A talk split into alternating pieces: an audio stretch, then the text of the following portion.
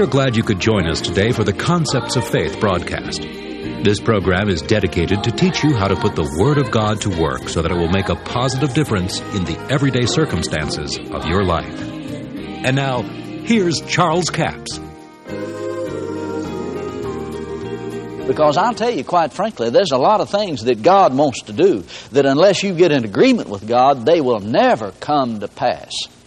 Somebody said, Oh, if it's the will of God, why, it'll just happen, and if it's not, it wouldn't happen anyway. Well, now, there's some things that'll happen, whether you believe it or not. Jesus is coming back. Whether you believe it or not, He's coming. Your unbelief is not going to change that. But there are some things that your unbelief will change when it comes to the promises of God and entering into the provisions that God has made then your unbelief can change some of that. You can change it for the better, you can change it for the worse, depending on what you release out of your mouth through your words and how you speak about it. So you see God's method here.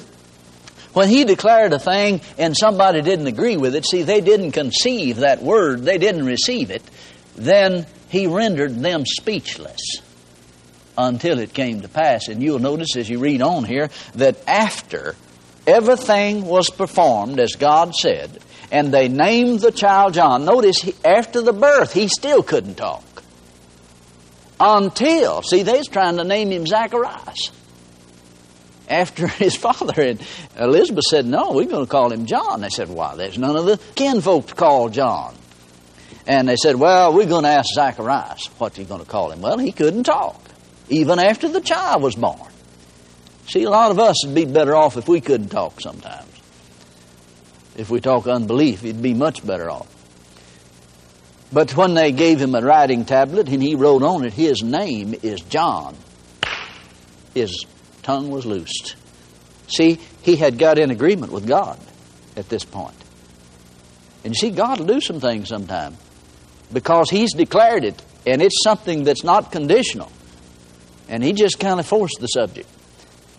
But you see, he didn't just say, well, just let him go ahead and talk unbelief, but we'll just make it happen anyway. There's some things God can't even do if he can't get some people to be quiet.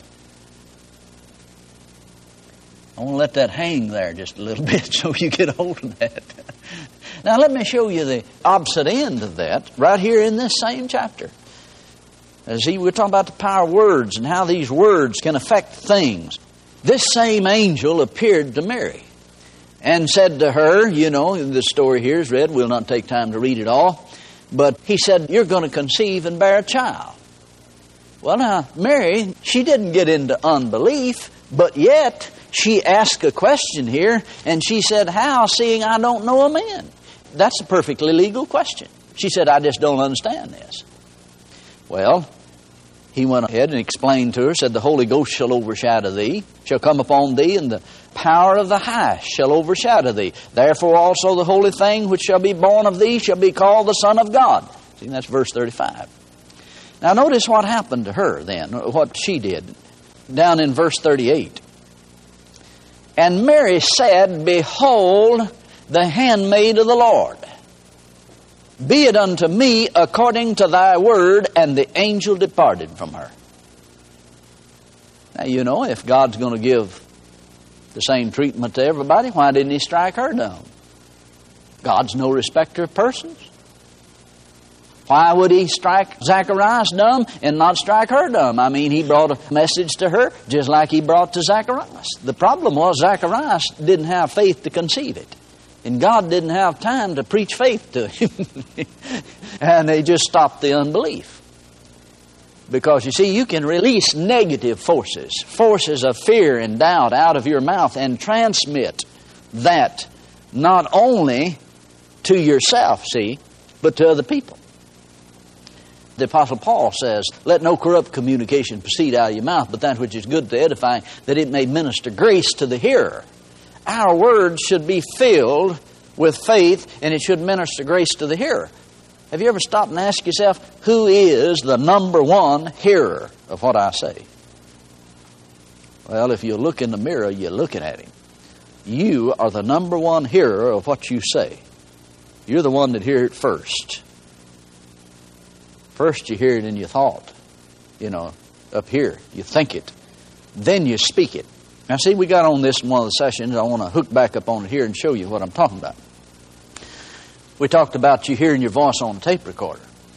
When you heard it, it embarrassed you because it didn't sound like you thought you sounded at all. The reason was that you'd always heard yourself mostly with the inner ear. If you plug your ears up and speak, it's louder to you. Why? Because your inner ear is picking it up. Your voice is picked up by the inner ear. And it is fed directly into the human spirit. This is the way you get God's Word in your heart. This is why faith will come more quickly if you speak God's Word. Is because your spirit will receive the words you speak quicker than it'll receive the words that I speak. I can stand up here and read the Word of God to you, but it won't get faith in you near as quick as if you speak the Word of God and declare God's Word yourself.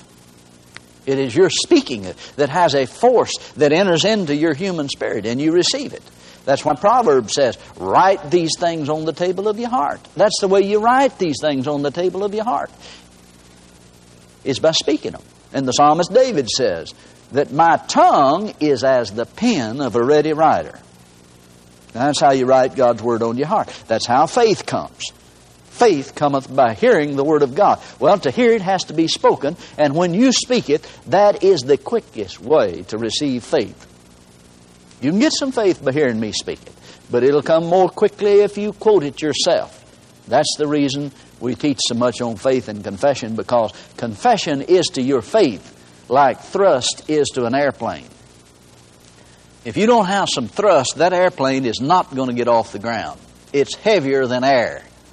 You have to have something to pull it through the air, a thrust to get it through the air, because there's a law of lift that supersedes the law of gravity. You don't stop the law of gravity from working when you get an airplane. You supersede the law with a higher law, which is the law of thrust and lift. You get in there and look out. You know, me and my wife, and we came, if we'd have got an airplane and I looked out on the wing and said, honey, I don't see any lift on this wing today. Is there any over there? And she'd look out and say, I don't see a thing. We can't fly today. There's not any lift. Now, see, that's a good example of being able to see things you can't see. Actually, that lift is not there. The design is there that'll create it if you've got the thrust. But without the thrust, there is none there. Well, how do I know when I get to going 70 knots that there's going to be enough lift on there to lift this airplane off the ground? Because if it doesn't, we're going to be in the bow, in salt bow, in just a minute, you know, because it's right at the end of the runway. But you have faith in the unseen. How did I gain faith in the unseen? With words. They told me. This wing is designed aerodynamically that when wind passes over, air passes over this wing, it creates a low pressure area on the top of this wing because the air travels further over the top than it does under the bottom, so it has to go faster. And when it does, it creates a low pressure area, and the air underneath is trying to push up to this low pressure area, and it creates what they call lift. Now, see, through words, he transmitted faith to me to where I would have faith to get in that thing and say, This thing will fly. Somebody said, How's it going to fly? The wings don't flop. well, I got faith in the law. You see what I'm talking about here? See, you have to have faith in the law. Faith is a law, and you got to have faith in the law of faith. Now, what I started out saying, what got this whole story to going, let me finish it up, was that Confession is to your faith as thrust is to that airplane. Without the thrust, there will be no lift.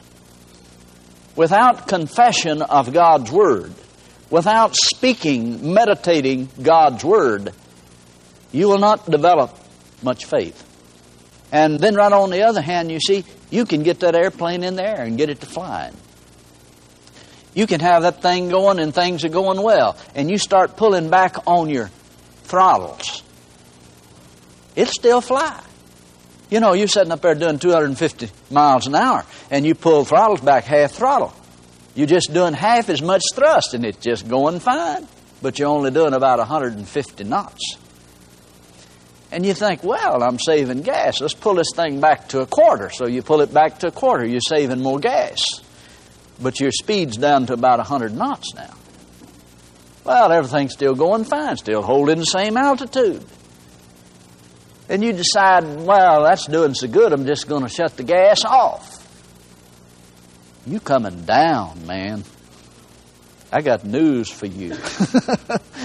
and see, that's what happens. Your confession. You will never rise any higher than your confession. Now, let me say this to you. I'm going to say it three or four ways. You're going to get it. Let's say it this way Your confession is the ceiling for your faith. You're not going to get any higher than your confession. The more you develop your confession of the Word of God, the speaking of what God says, the higher you'll get developed in your faith. And you don't get there overnight. It takes time. I didn't learn to fly an airplane overnight. You have to develop yourself. And you're going to make some mistakes. But it takes time and you have to develop. It's like a child. A child gets up to walk. He falls. He doesn't say, I'll tell you that walking doesn't work. Forget it. I'm going to crawl. No, he knows it works. He sees too many people walking. So, see, you have to start where you are and you develop yourself.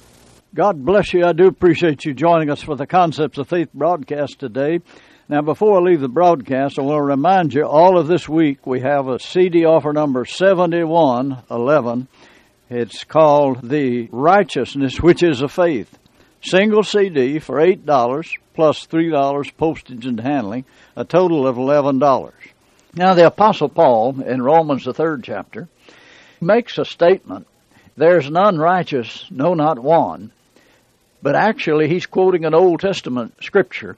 Then in verse 19, he brings it into context. Now we know what things soever the law saith, it saith to them that are under the law that every mouth may be stopped and all the world may become guilty before God.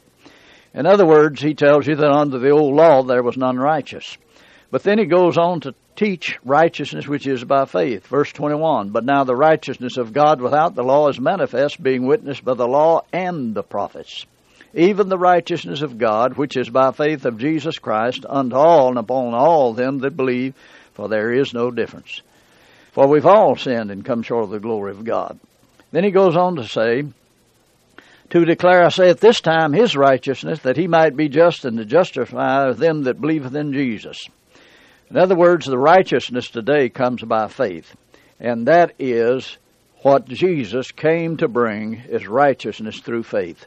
Believing in the shed blood of Jesus to redeem us from all sin consciousness and deliver us from the powers of darkness. That's offer number 7111, and it's single CD for $8 plus $3 postage and handling, a total of $11. We have a toll free order line, 1 877 396 9400.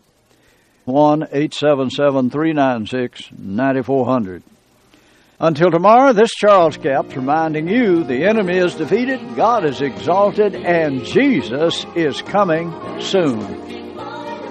To order the product offered today, call 1 877 396 9400 or write Charles Capps, P.O. Box 69, England, Arkansas 72046. A complete list of CDs, books, and DVDs are available online at charlescapps.com. Through the website, you can listen to this radio program again and subscribe to our podcast.